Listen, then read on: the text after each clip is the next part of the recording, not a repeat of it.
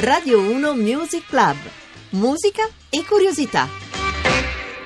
Ben ritrovati alla Juno Music Club dalla voce e tutto il resto di John Vignola. Insieme a noi, come sempre, Roberta Di Casimirro alla parte tecnica e Gabriele Cagliazzo alla regia. In realtà abbiamo invertito i ruoli, ma loro sono contenti lo stesso, così come il sottoscritto è contento di raccontarvi ancora una volta un orizzonte che è quello delle colonne sonore. Le colonne sonore eh, hanno puntellato la storia della musica, della musica in Italia di un certo spessore, quella che non va necessariamente nei conservatori, ma è scritta e pensata da gente che magari il conservatorio l'ha frequentato e poi si è un po' allontanata. Mi vengono in mente nomi come Piero Piccioni, Piero Umiliani, lo stesso Ennio Morricone con cui abbiamo fatto la prima conoscenza di un filone. In realtà oggi non parliamo di commedia all'italiana, ma parliamo, se non di una, filia, di una filiazione di, un, eh, di, una specie di fiume parallelo che negli anni 60 esonda, trabocca, è quello delle colonne sonore dei cosiddetti spaghetti western.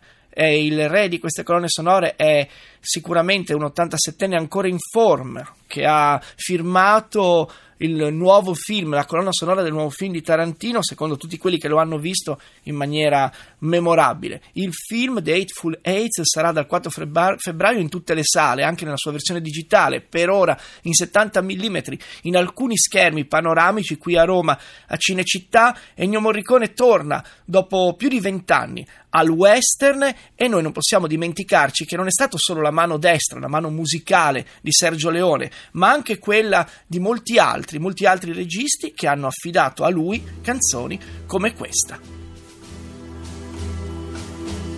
I kiss at last the beloved crown of my land That I left one day with my heart, heart full of pain I have looked in the faces of my old friends, but nobody look at me as my old friend. And now what happens? You must, you must tell me. You must remember who I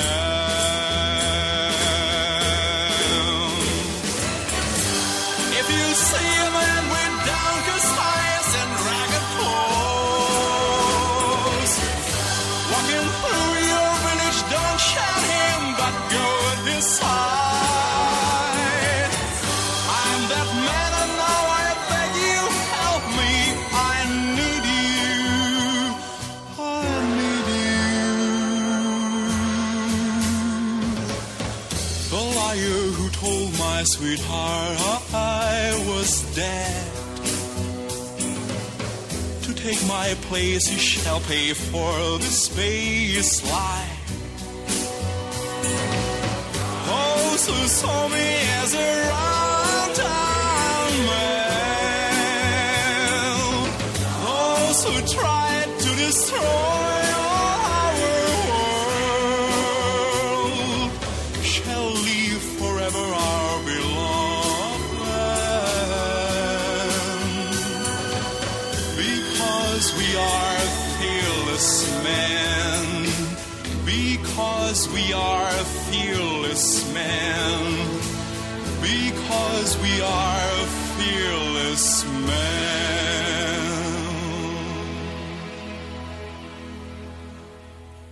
Beh, questa è una di quelle canzoni insieme a Trinity che rimangono nella storia, nemmeno del cinema, proprio della musica che va al cinema. Siamo nel 1965, sono passati più di 50 anni da un film che molti di voi me lo scrive un ascoltatore al 335 699 2949, il nostro numero di sms e whatsapp, hanno visto magari in parrocchia, sì perché la saga di Ringo, il protagonista di questo film è una delle figure più importanti del cosiddetto western all'italiana, Giuliano Gemma, uno che ha interpretato addirittura Tex Wheeler.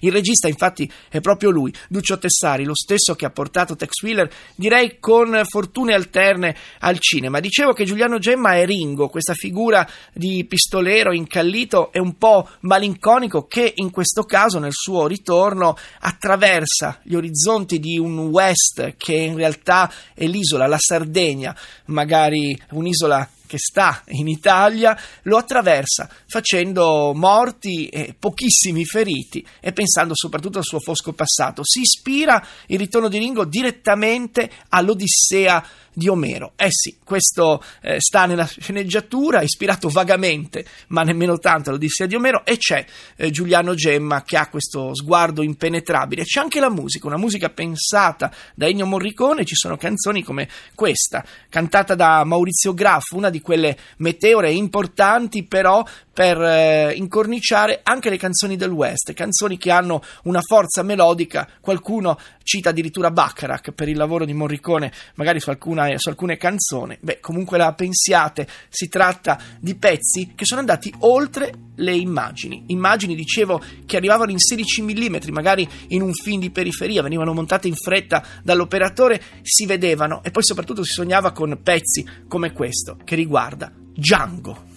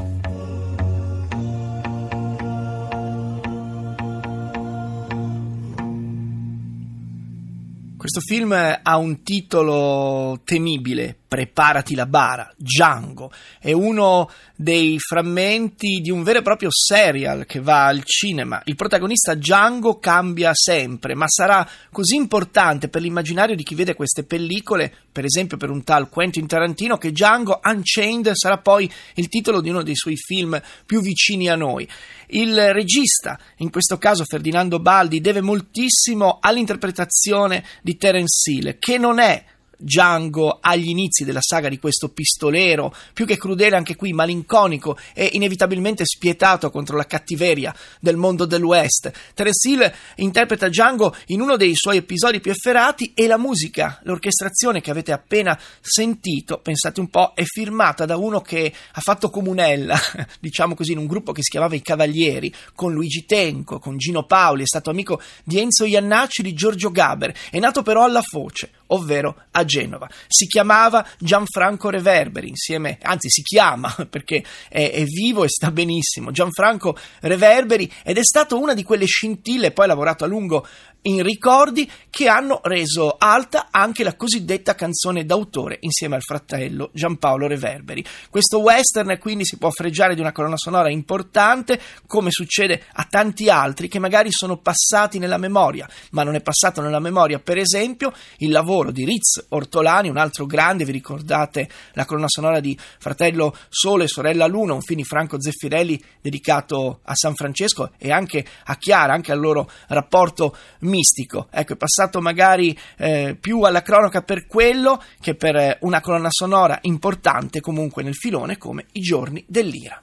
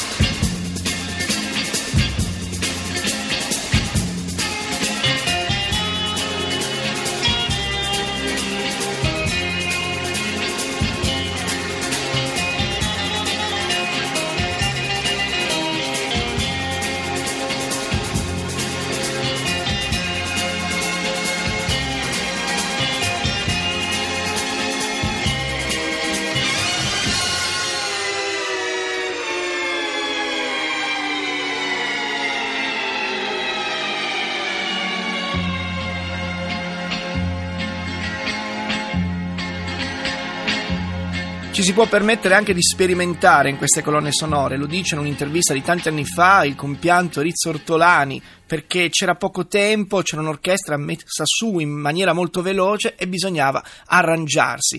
Il pezzo, questo pezzo che è un po' la title track, il leitmotiv dei Giorni dell'Ira, un film del 1967 diretto da Tonino Valeri con di nuovo un altro grande attore compianto, almeno in questo filone, Giuliano Gemma, è stato un film magari dimenticato ma con una grande colonna sonora. E che dire della colonna sonora di questo film, Giù la testa? Probabilmente niente, meglio ascoltarla.